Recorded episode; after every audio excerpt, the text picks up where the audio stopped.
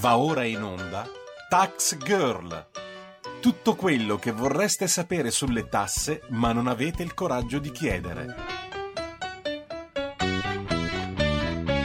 Money, money, money must be funny in a rich man's Buongiorno e buon sabato mattina, io sono Giorgia Paccione di Bello e questo è Tax Girl, appuntamento settimanale con il fisco di radio RPL. Bene, allora, innanzitutto vi voglio ricordare i numeri perché oggi se volete possiamo anche un po' eh, parlare, visto che in queste ultime puntate purtroppo non sono riuscita ad aprire le linee dirette, ma gli argomenti erano veramente eh, tanti. Allora, se volete scrivermi un WhatsApp eh, in merito poi a quello che andremo a dire con me e i miei ospiti durante il corso di questa puntata, potete scrivere al 346 642 7756 oppure potete telefonare facendolo 0266203529.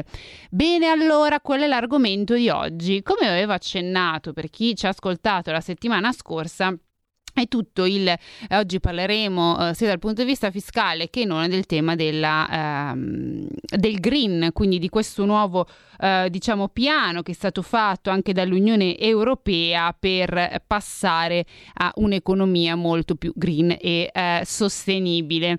In una prima parte andremo e cercheremo di analizzare se effettivamente ci saranno dei costi che noi cittadini dovremmo eh, sobbarcarci in più, quindi si parlerebbe di eh, nuove tasse, oppure se insomma si, eh, si, sta cercando di evitarlo. Vi preannuncio già che settimana scorsa avevamo parlato con ehm, Acquirente Unico e Acquirente Unico insomma ci aveva anche detto beh tutte le eh, novità ehm, insomma prevedono eh, poi qualche, qualche, cambiamento e questi cambiamenti potrebbero ovviamente portare poi anche a, sì, eh, a un peso per i cittadini e quello che però su cui ci aveva diciamo ehm, era, si era poi conclusa la riflessione era stata bisogna poi capire quali sono i costi rispetto ai benefici, quindi se tra costi e benefici le due cose si equivalgono o meno. Bene, allora, prima però eh, di iniziare appunto il dibattito con eh, i miei ospiti, eh, vi volevo un attimo introdurre l'argomento e anche il tema tassazione più o meno. Allora, perché? Secondo valutazioni dell'Osservatorio sull'occupazione e sviluppi sociali in Europa, il costo generale stimato per la transazione ecologica dell'Unione Europea è pari a circa 20 miliardi di euro, sotto forma di sussidi, agevolazione, indennizi, risorse per la formazione e la riqualificazione dei lavoratori. Perché non dimentichiamoci che questo passaggio green comporterà anche che molti settori, quelli più eh, che sono legati ai combustibili fossili, adesso non giriamoci intorno, eh, saranno smantellati. L'obiettivo è arrivare comunque a emissioni molto basse se non pari a zero e quindi significa che questi settori dovranno essere smantellate. Questo significa che dei posti di lavoro quindi dovranno essere riconvertiti verso, insomma, non si sa ancora bene eh, cosa. Comunque, eh, per questo la Commissione europea ha, uffi- ha, dato ufficialmente via al Fondo per una transizione giusta, un nuovo fondo della politica di coesione con una dotazione complessiva di 19,2 miliardi di euro. Ma vediamo un po' in che cosa consiste questo piano dell'Unione eh, Europea. Allora, partiamo dal presupposto che, come vi ho iniziato già a accennare, l'obiettivo principale è quello di ridurre la dipendenza economica dai combustibili fossili. Questo infatti è stato presentato, questo obiettivo, eh, durante il piano di transazione ecologica chiamato Fit for eh, 55 dalla Commissione europea e tra l'altro attenzione perché è stato paragonato dalla Presidente appunto della Commissione Ursula von der Leyen all'arrivo dell'uomo sulla Luna. Questo per farvi capire quanto secondo l'Unione Europea, almeno una parte dell'Unione Europea, questo piano sia molto ambizioso.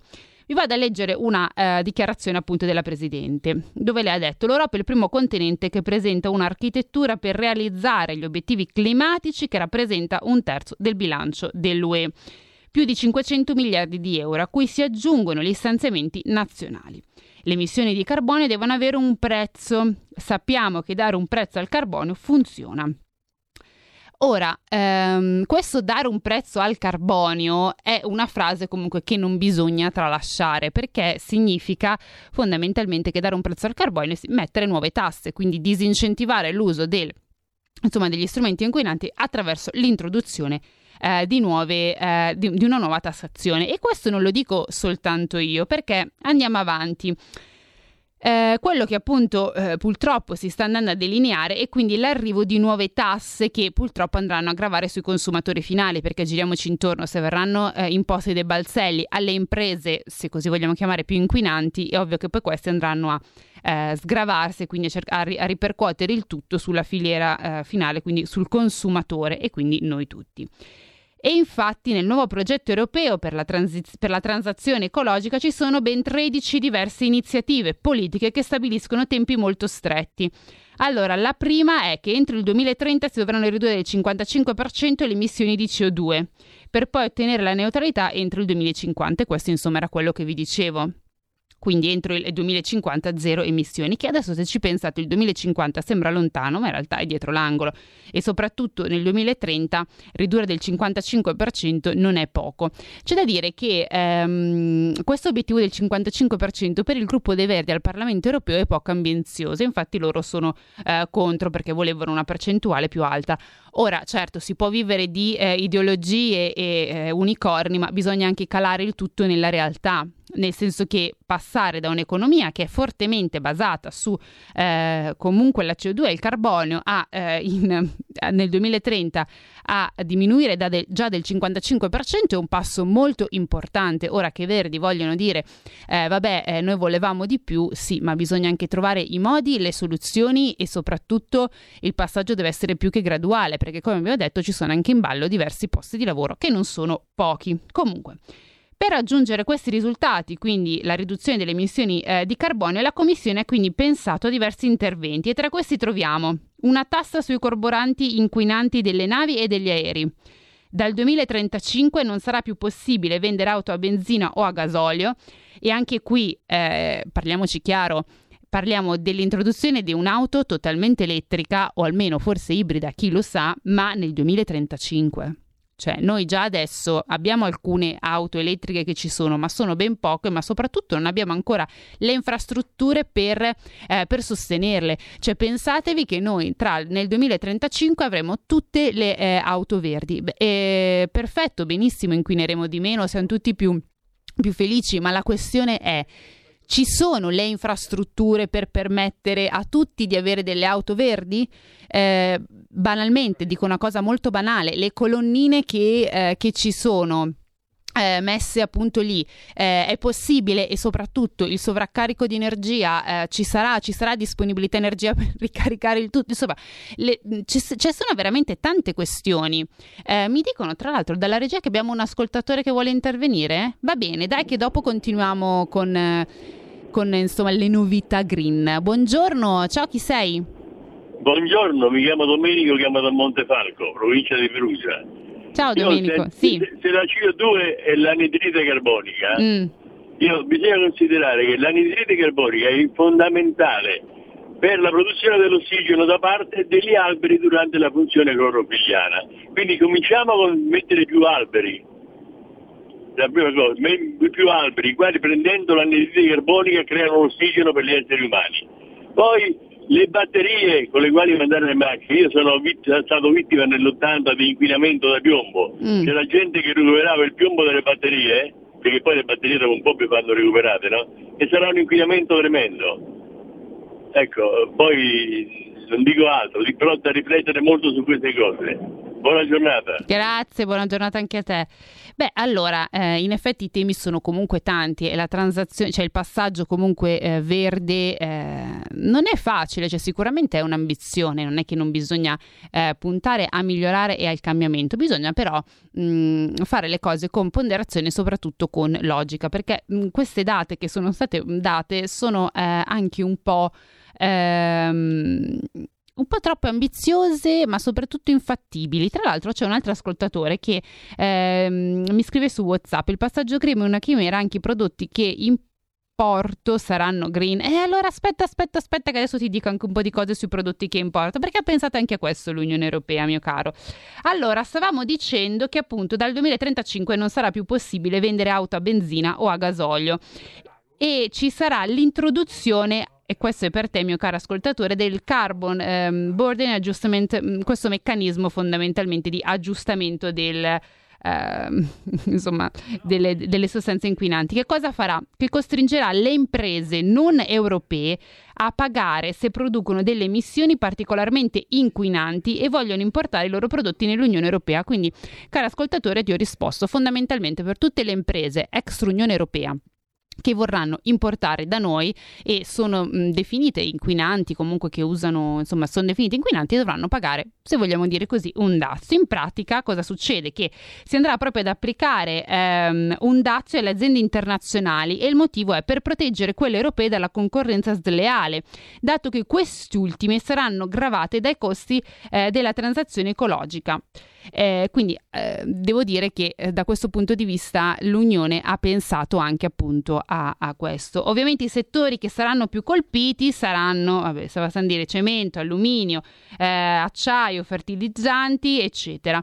C'è poi un passaggio, mi dicono che adesso è collegato il nostro ospite, lo faccio due secondi aspettare, comunque c'è stato poi un passaggio ehm, che è stato chiesto alla, alla Presidente della Commissione europea se appunto questo, questo nuovo piano verde andrà a gravare sui sui consumatori eh, finali di tutta l'Unione Europea oppure no. E Devo dire che um, in realtà la risposta è stata abbastanza insoddisfacente, nel senso che ha detto che loro si andranno a focalizzare per dare ovviamente delle risorse in modo che i settori particolarmente colpiti eh, riescono a usare queste risorse, possono usare queste risorse per non andare a gravare sui, consu- eh, sui consumatori finali, ma insomma ha detto poco eh, o niente, mh, mm, anche perché il problema comunque è molto, è molto sentito. C'è da dire che ehm, proprio, proprio mh, mm, questo questo ha fatto scatenare anche delle prime rivolte in Francia e eh, molti stati dell'Unione Europea sono infatti preoccupati che questo possa causare altre rivolte. Tra l'altro siamo in un periodo storico anche già particolarmente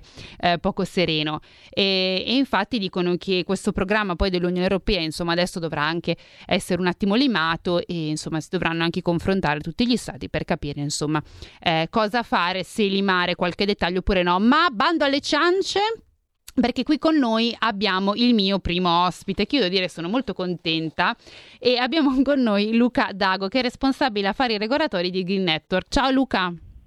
Buongiorno Giorgia, buongiorno agli ascoltatori. Allora, la prima cosa da chiarire, perché ci tengo molto, da dove ci chiami? Dalla tua terra natale, quindi Napoli, oppure da qualche altra isola deserta? Stavolta sono eh, stato preso dalla mia città adottiva, cioè Roma, perché ieri ho fatto vaccino, quindi ora sto ancora un po' sottotono, ma sono contento di essere con voi. Bene, bene, sì, perché dovete ehm, allora sapere che Luca viaggia anche molto e quindi non, non, era strano che mi chiamasse, non so, da qualche mm, posto strano, nella giungla, eccetera. Comunque, allora, partiamo subito da ehm, questa transazione green. Eh, visto che tu ti occupi soprattutto del eh, lato energia, ti volevo chiedere, pensi che ehm, lato energia quale sarà l'innovazione più dirompente? Allora, eh, diciamo la domanda di per sé è articolata, nel senso che il, sistema elettrico di per sé, diciamo come hai avuto modo anche in passato di, di capire, ed è composto sostanzialmente da una molteplicità di variabili eh, che interloquiscono. Eh, scusa un attimo perché ti sentiamo male, riesci a spostarti un attimo perché sennò gli ascoltatori non riescono purtroppo a sentire quello che dici. Vediamo se spostandoti un po' magari la linea... Mi senti meglio? Sì, sì, un pochino meglio sì. Aspetta, altrimenti tolgo le cuffiette. Eh, magari erano le cuffiette Eccoci. che davano un po' di interferenza. Allora. Nettamente meglio, sì. Ecco, dicevo sostanzialmente che eh, quindi non è semplice rispondere alla tua domanda mm. in parole, nel senso l'innovazione più dirompente, è nel senso che eh, essendoci varie variabili, molteplici variabili che sono tra di loro, ehm, individuarne una specifica non è semplice. Possiamo però sicuramente partire dall'individuazione degli elementi base mm. eh, per capire quale futuro ci aspetta, no? immaginare anche con quali strumenti possiamo raggiungere gli obiettivi come dicevi tu, l'Unione Europea, quindi partiamo dai, da, dalle cose certe, c'è l'Unione Europea che ha un programma ben chiaro nella diffusione delle fonti rinnovabili e nel processo di decarbonizzazione. Per spiegarlo a, diciamo, ai più, la decarbonizzazione non è nient'altro che produrre energia, lo stesso kilowattora di energia, ma con un minor utilizzo di CO2. L'obiettivo è quello di produrre energia senza emissioni di CO2. In questo sono le fonti rinnovabili che possono rispondere a questa richiesta eh, e da questa politica ambientale che dobbiamo perseguire. Poi diciamo, mh, dirò due parole dopo. Eh, il, sia nel patto clima energia 2020 e poi successivamente il quadro 2030, uh-huh. l'Unione Europea ha stabilito e i paesi dell'Unione hanno, con, hanno concordato sull'obiettivo di ridurre le emissioni di questa CO2 sì. uh, almeno del 55% esatto. entro il 2030. Quindi sono sostanzialmente degli obiettivi molto sfidanti. Mm. Uh, il 55% è un valore sulla base del, dei valori del 1990 e quindi sono, mh, mm, que- questi obiettivi possono essere raggiunti uh, tramite una visione d'insieme e di una politica europea sicuramente ambiziosa. Però per spieghiamo il perché di questi, di questi, obiettivi. Questi obiettivi sono fondamentali per il semplice fatto che eh, lo stiamo vedendo dai fenomeni estremi che anche ultimamente hanno colpito la Germania, la Cina, eh, c'è necessità di intervenire quanto prima. Lo diciamo, è retorica a volte, ma eh, di fondo non è, lo vediamo con i fatti. L'Unione Europea da sola non può, anche se si pone degli obiettivi sfidanti, eh, per venire a risolvere i problemi del mondo da sola, ha bisogno evidentemente di un sistema ehm, connesso con Cina, USA, Brasile, India, Russia, comunque i principali centri eh, di eh, consumo di combustibile primario. Ehm, e di pari passo con questi obiettivi c'è necessità però anche dell'innovazione e digitalizzazione. Dobbiamo sfruttare quello che sono i processi di, dig- di digitalizzazione mm-hmm. per ehm, creare e seguire questo obiettivo. Lo dico perché sostanzialmente um, i centri di produzione non sono più come una volta, ci sono le grosse centrali a carbone, le grosse centrali a gas che immettono energia nella rete di, elettrica e che portano l'energia fino a casa nostra, ma ci sono ormai piccoli centri di consumo e dei piccoli centri di produzione che sono appunto rinnovabili, pannelli fotovoltaici, eolici, eh, impianti a biogas o a biomassa e così via. Quindi dobbiamo cercare tramite la digitalizzazione e l'innovazione della rete ehm, di perseguire questi obiettivi. Mm. Non è semplice, cioè nel senso tutto questo lo dico per dire, non c'è una sola innovazione, perché c'è bisogno di un sistema che sia tutto interconnesso e sia tutto legato a innovazione e digitalizzazione e, e accompagnando anche il, uh, politiche di sostegno di altri combustibili, vedi l'idrogeno di cui si parla tanto nel certo. periodo. Uh, quindi il discorso più grande che io auguro possa, possiamo arrivare nei prossimi anni è soprattutto il cambio di paradigma mm. eh, con cui approcciamo le scelte politiche ed, ed, industriali e il ruolo fondamentale lo avranno i cittadini, eh, su cui non facciamo ricadere la responsabilità delle scelte politiche, ma evidentemente le scelte politiche non possono essere avute dalla conoscenza e dalla ehm, capacitazione del cittadino Certo, tra l'altro volevo un attimo specificare una cosa perché c'era un altro ascoltatore che appunto mi diceva ma la Cina insomma eccetera. Eh, vi vorrei ricordare che eh, anche la Cina in realtà eh, si sta focalizzando sulla mh, mm, transizione ecologica, infatti eh, secondo la bozza del quattordicesimo programma quinquennale, quindi 2020, 2021 scusate 2025, il governo cinese ha intenzione di promuovere la trasformazione ecologica dello sviluppo sociale ed economico, quindi in realtà in questo documento momento ci sono degli obiettivi sia per migliorare l'efficienza energetica del sistema produttivo che la qualità dell'aria e della terra, quindi in realtà anche la Cina. Dall'altra parte invece abbiamo ovviamente gli Stati Uniti che um, insomma è abbastanza risaputo che Biden ha puntato con eh, il suo programma a rivedere anche tutte le infrastrutture in chiave green, ehm, poi ha aumentato anche le tasse, insomma, per cui qualcosa anche a livello mondiale eh, si sta muovendo, magari non con gli stessi obiettivi eh, diciamo sfidanti che l'Europa, però piano piano diciamo ehm, ci si sta eh, muovendo. Allora, tornando a te però Luca e tornando soprattutto al focus sull'Europa, eh, c'è un altro punto che a me, stato, a me ha lasciato abbastanza uh, scioccata, più che altro per le tempistiche, nel senso che si dice entro il 2035 le auto dovranno essere solo elettriche. Ora, io prima ho detto che mi sembra una data forse un po' troppo vicina, ma anche perché appunto bisogna poi mettere appunto tutte le infrastrutture, banalmente le colonnine per ricaricarlo, dicendo proprio la, la banalità della banalità. Quindi io ti chiedo, tu che futuro vedi e soprattutto pensi che per allora, quindi il 2035 che è dietro l'angolo, ehm, avremo tutte le infrastrutture eh, elettriche insomma a posto e in grado di sostenere un flusso di automobili eh, elettriche? Allora, diciamo una cosa, cioè il, um, correttamente entro il 2035 non si produrranno più auto a, mondo, a motore endotermico, mm. eh, le auto diesel e eh, benzina, eh, ma solo diciamo, vetture pulite. Quindi questo non significa che al 2035 tutti dovremo avere auto elettriche, evidentemente.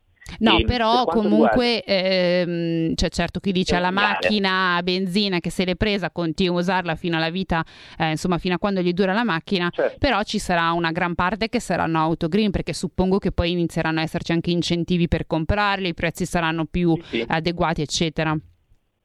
Diciamo che non dobbiamo in generale fare l'errore di puntare, come dicevo prima, su una sola tecnologia. il sistema è evidentemente interconnesso, bisogna ragionare in maniera trasversale quando si ragiona sul sistema elettrico. Quindi in generale l'auto elettrica è sicuramente l'auto eh, più vicina ad essere pronta a una commercializzazione. Mm, l'ibrida ovviamente lo è, ha comunque bisogno di una parte di motore endotermico. Um, dico questo perché in realtà uh, non c'è un tema di infrastruttura che sicuramente necessiterà di alcuni interventi, mm. soprattutto se la diffusione delle vetture elettriche sarà massiva ed um, preponderante sul mercato, sul, sul mercato, nazionale e internazionale.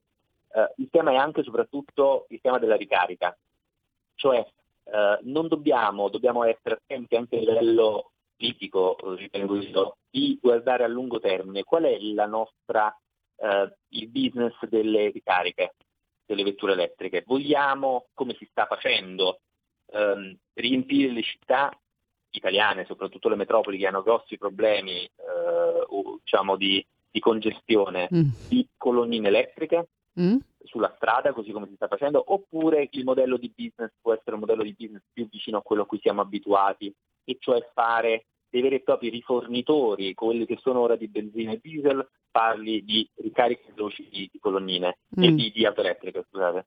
E questa è una domanda su cui ci dobbiamo a livello diciamo, eh, politico porre la questione, non demandando necessariamente alle aziende la scelta. E quindi è necessario anche fare delle scelte correttose a livello politico, dando una linea eh, di dove vogliamo andare. In generale io personalmente sono dell'idea di portare avanti le varie tecnologie. Non dimentichiamoci eh, sia di ricarica, ma non solo, anche eh, ricordiamoci del gas idrogeno, ricordiamoci di, eh, delle auto comunque a gas che potranno permettere un accompagnamento graduale sì. verso la piena elettrificazione del sistema elettrico. Um, quindi tutti insieme, tutti questi sistemi di trasporto potranno sicuramente permettere un, uh, un raggiungimento degli obiettivi europei, che sono quelli che sono scritti nel, nella pietra.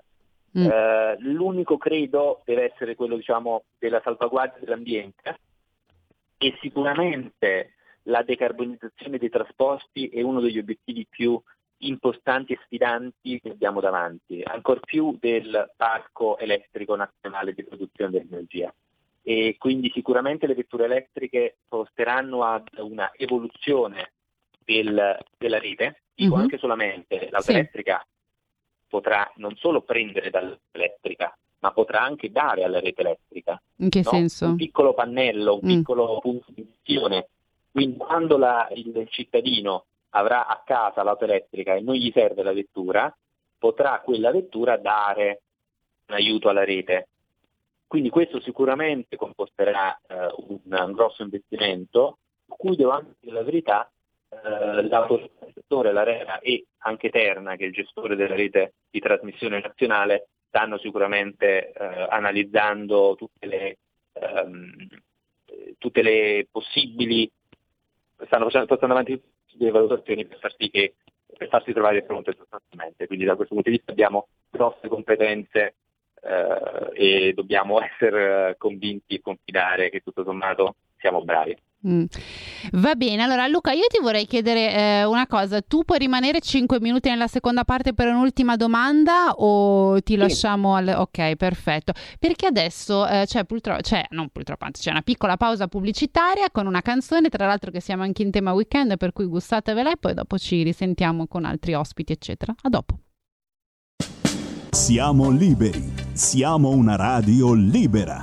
Segnati il numero del conto corrente postale per sostenere RPL 3767 1294 intestato a RPL via Bellerio 41 20161 Milano. Diventa nostro editore, sostieni la libertà.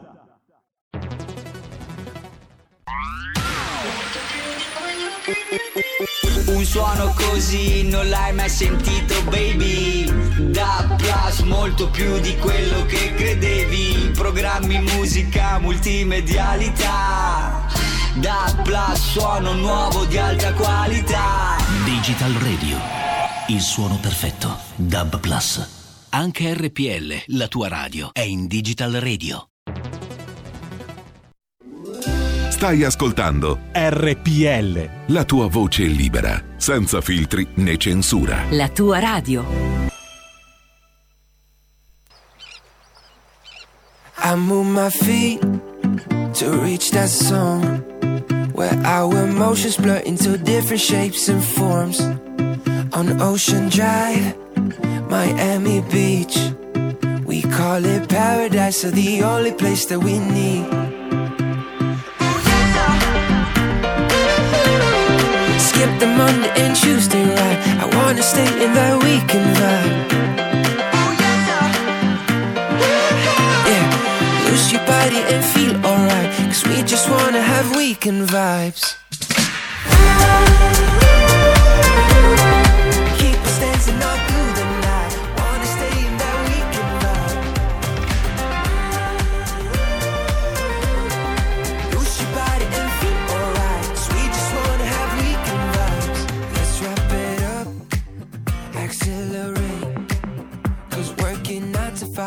make us celebrate. A beating drum under the sun. Let's catch a wave and take a trip to higher grounds.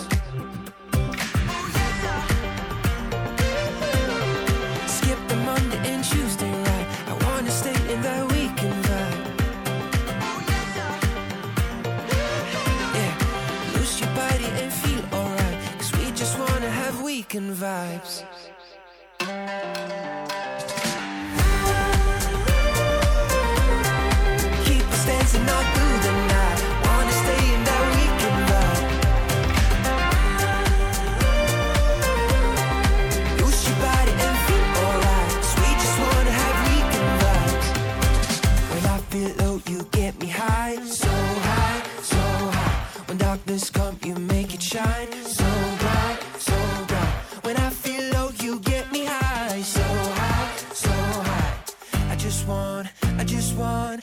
Just want that weekend vibe.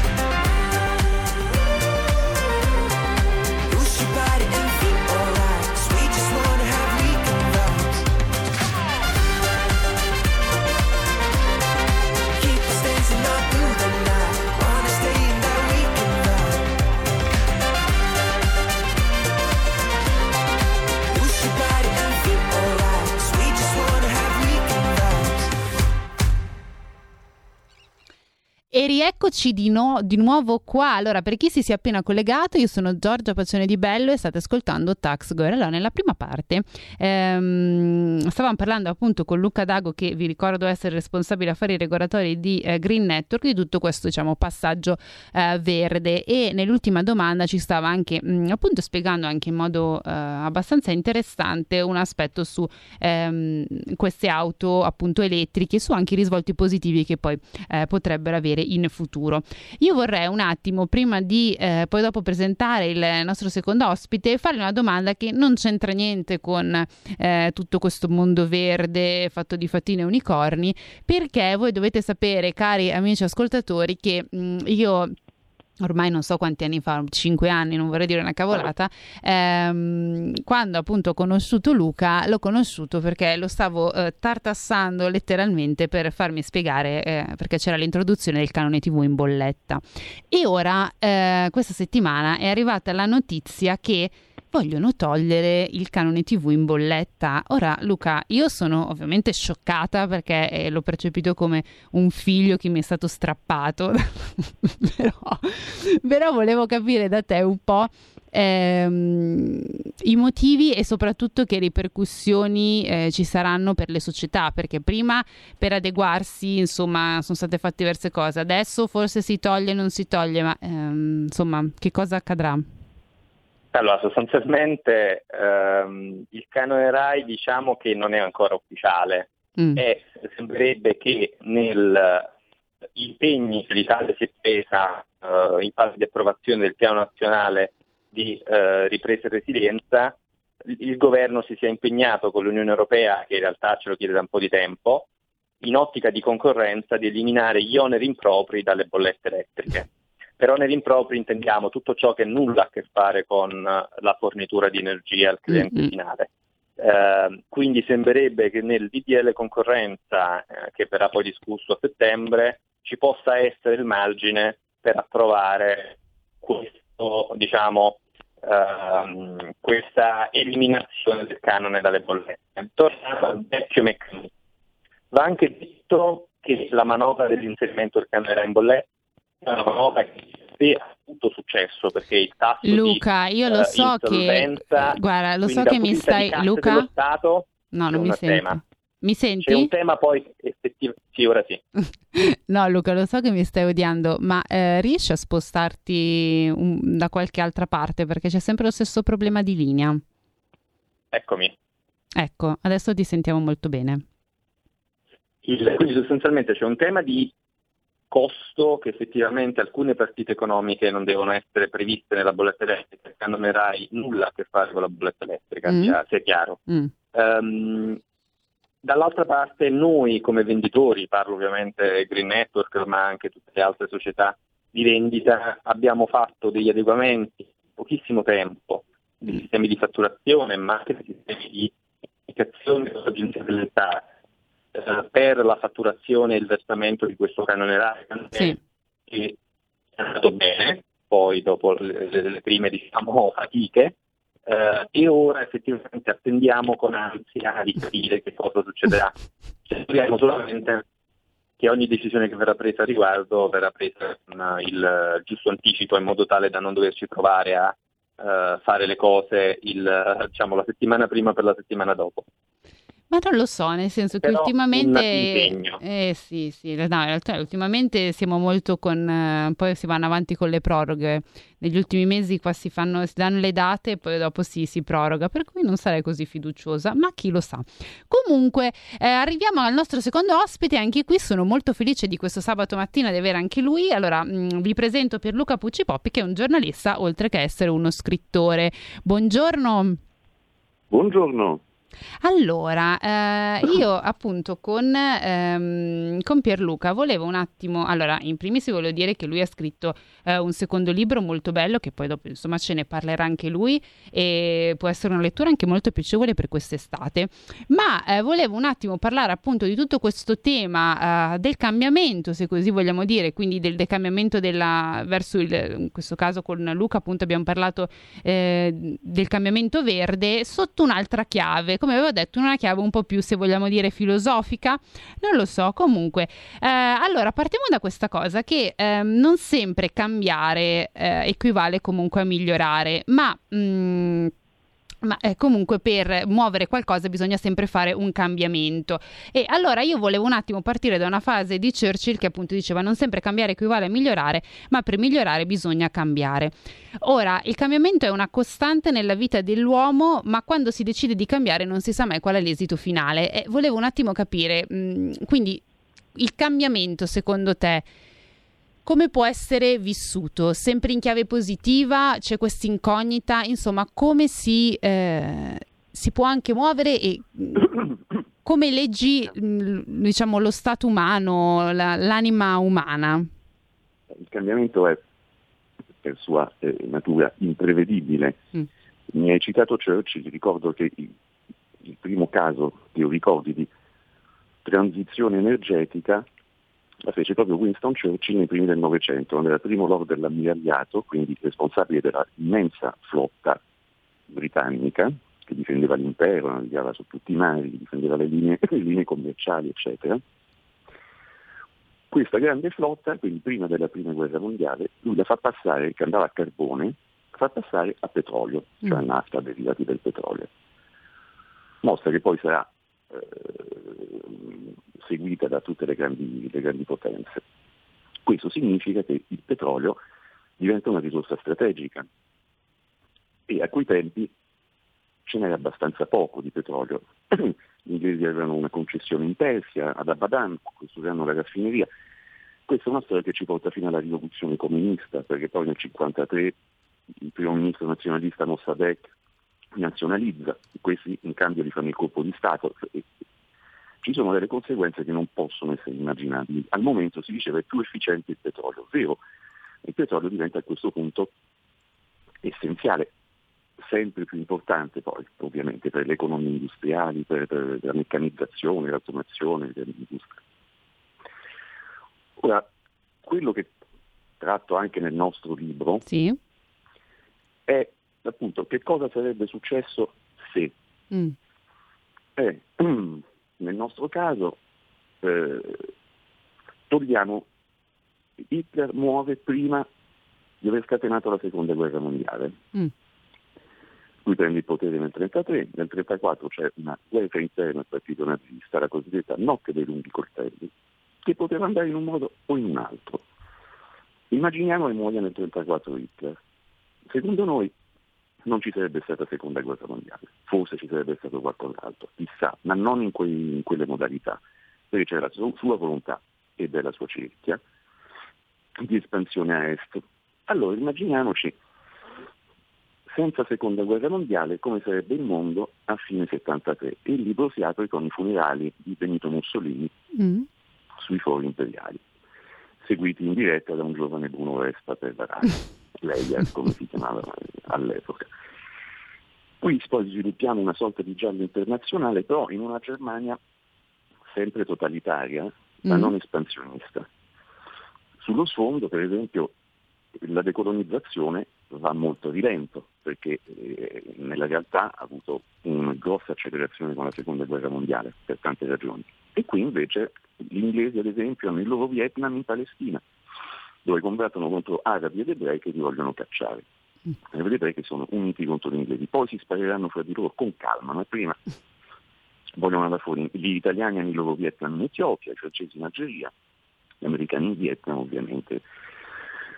E quindi su questo sfondo che è un'ucronia, si chiama ucronia come utopia è utopos, nessun luogo, ucronia è u-cronos, nessun tempo.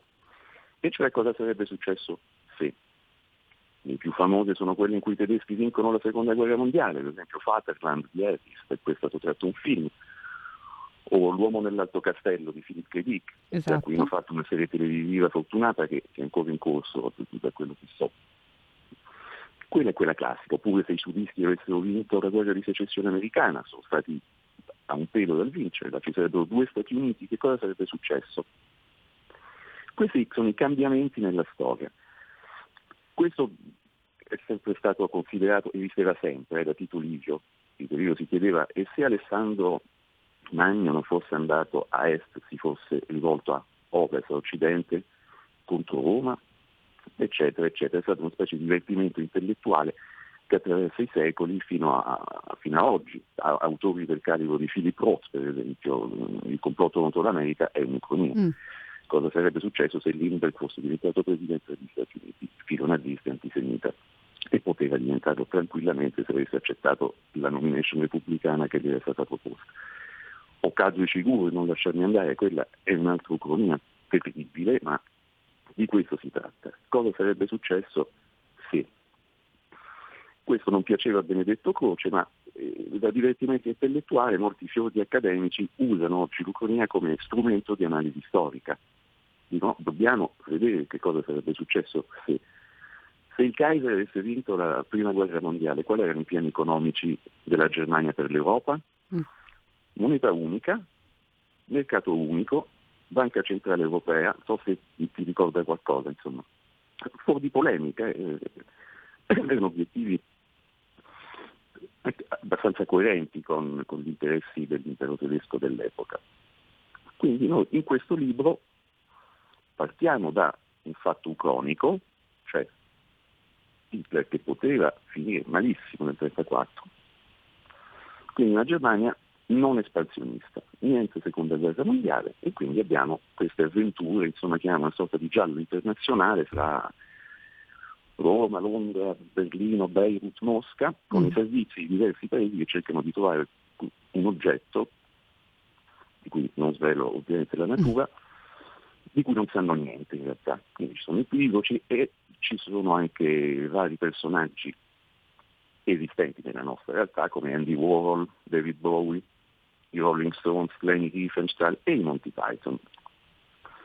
Tutti questi messi insieme fanno un mix secondo noi abbastanza divertente e tra l'altro molte delle eh, citazioni del libro Mm? sono autentiche, alla fine del libro c'è una specie di addendum con Sì. tutte le citazioni, con tutte le fonti. Per esempio, allora David Bowie dice nel, nel libro a Leni Riefenstahl, la famosa regista del regime, eh, Hitler, Hitler era la prima rockstar del mondo, sul palco si muoveva meglio di Mick Jagger. Come? Avete fatto dire questo a Bowie? L'ha detto in un'intervista a Playboy del 76. Noi abbiamo tutti i riferimenti su ognuna di queste cose, semplicemente li mettiamo fuori contesto, ma sono reali. Mm, certo. Ti volevo un attimo, ehm, poi dopo ritorniamo magari anche sul tuo libro, Mm, sempre in tema di cambiamento, volevo un attimo farti fare una riflessione sul un tema attuale che in realtà stiamo proprio vivendo in, eh, in questi mesi, perché è vero, tu hai detto comunque il cambiamento è sempre un, un salto insomma verso l'incertezza, perché poi non si sa, può andare bene, può andare male, insomma questo poi eh, lo sa il futuro. E eh, c'è però, ehm, e soprattutto si vede appunto in questi mesi, sempre una parte che è molto ostile al cambiamento e parlo per esempio dei vaccini perché ce l'abbiamo sotto gli occhi di tutti. Eppure se vogliamo leggere in ottica appunto ehm, di cambiamento, i vaccini sono quel cambiamento che potrebbero farci, diciamo, eh, spostare dalla situazione di pandemia e riportarci o portarci verso un nuovo futuro. Ora, io volevo chiedere da te una riflessione. Perché ogni qualvolta ehm, c'è un cambiamento, in questo caso i vaccini, oppure il tempo di Churchill, mh, insomma, nuove fonti energetiche, c'è sempre una parte della società che è reticente, che vuole ostacolare rimanere ancorata al passato. Beh, questo è anche il tema anche un po' più vasto del- della disaffezione nei confronti delle elite, ma un bel libro è uscito un paio di due o tre anni fa negli Stati Uniti, The End of Expertise, la fine dell'expertise, cioè Mm. le opinioni pubbliche non si fidano più dei cosiddetti esperti, per tante ragioni. eh.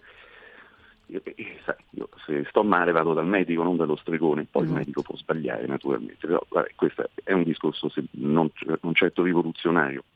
Però mi fa pensare a, una- a un'altra cosa a proposito dei cosiddetti esperti, cioè la sfiducia delle, delle opinioni pubbliche nei loro confronti non è del tutto campata in aria. Mm. Non so se ricordi, eh, tu non eri nata negli anni 70, primi anni 70, il club di Roma, che era questo simposio di intellettuali, sci- scienziati di altissimo livello, pubblica un rapporto Sì. che fece scalpore i, i limiti dello sviluppo. Mm. Già allora, primi 70, forse proprio nel 70, i limiti dello sviluppo e terrorizzò tutti, perché facevano previsioni apocalittiche addirittura a, a breve termine, diciamo, fra vent'anni sarà così, fra tre, tutti li presero molto sul serio.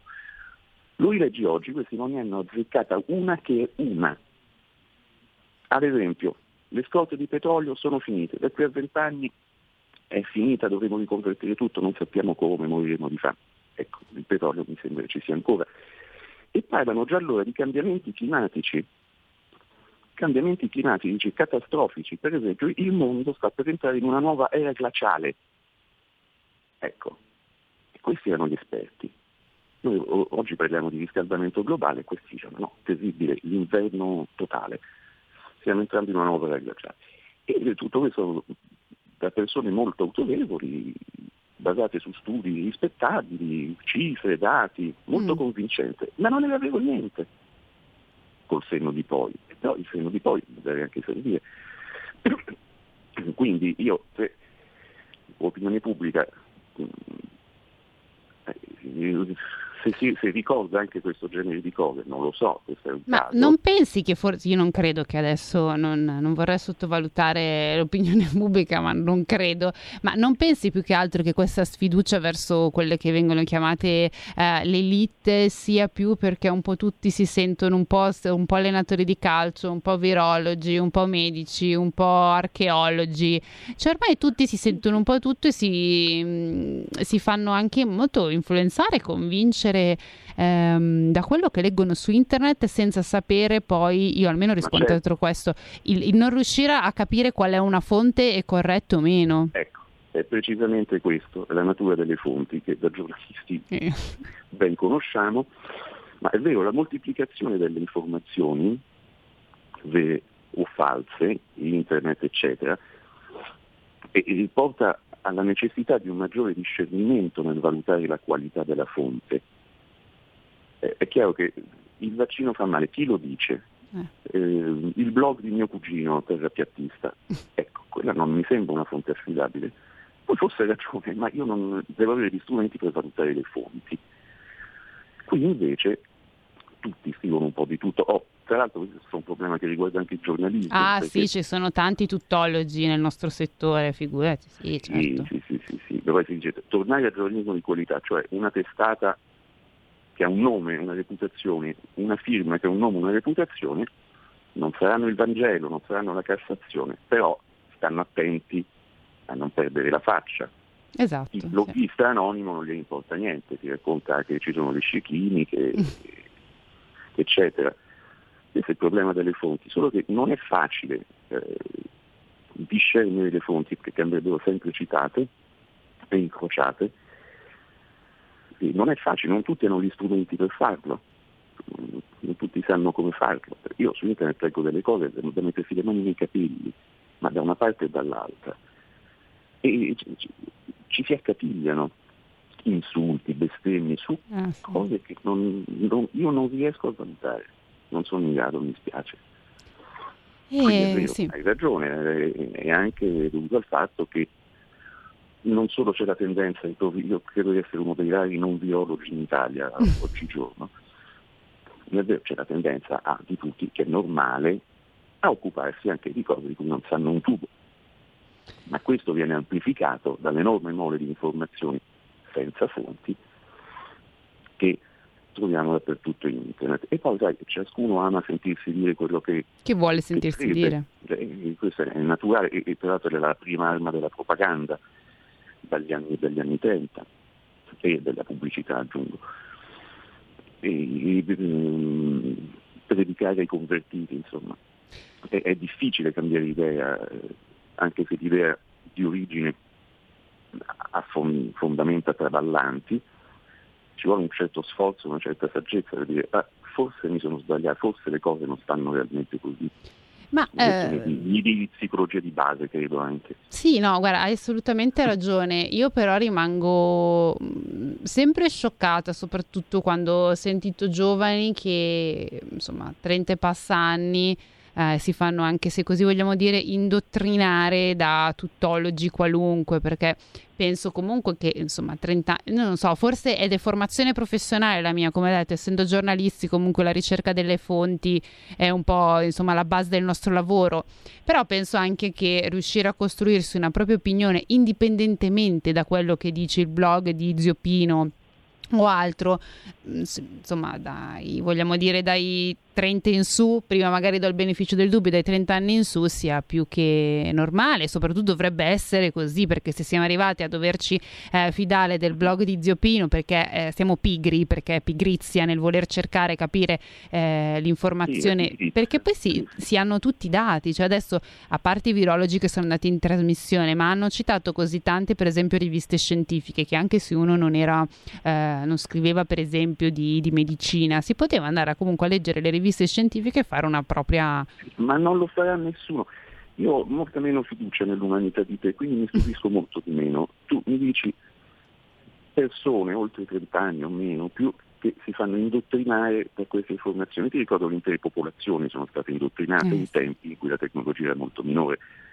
Cioè, per tornare a- a- al libro, insomma, pensate a Hitler.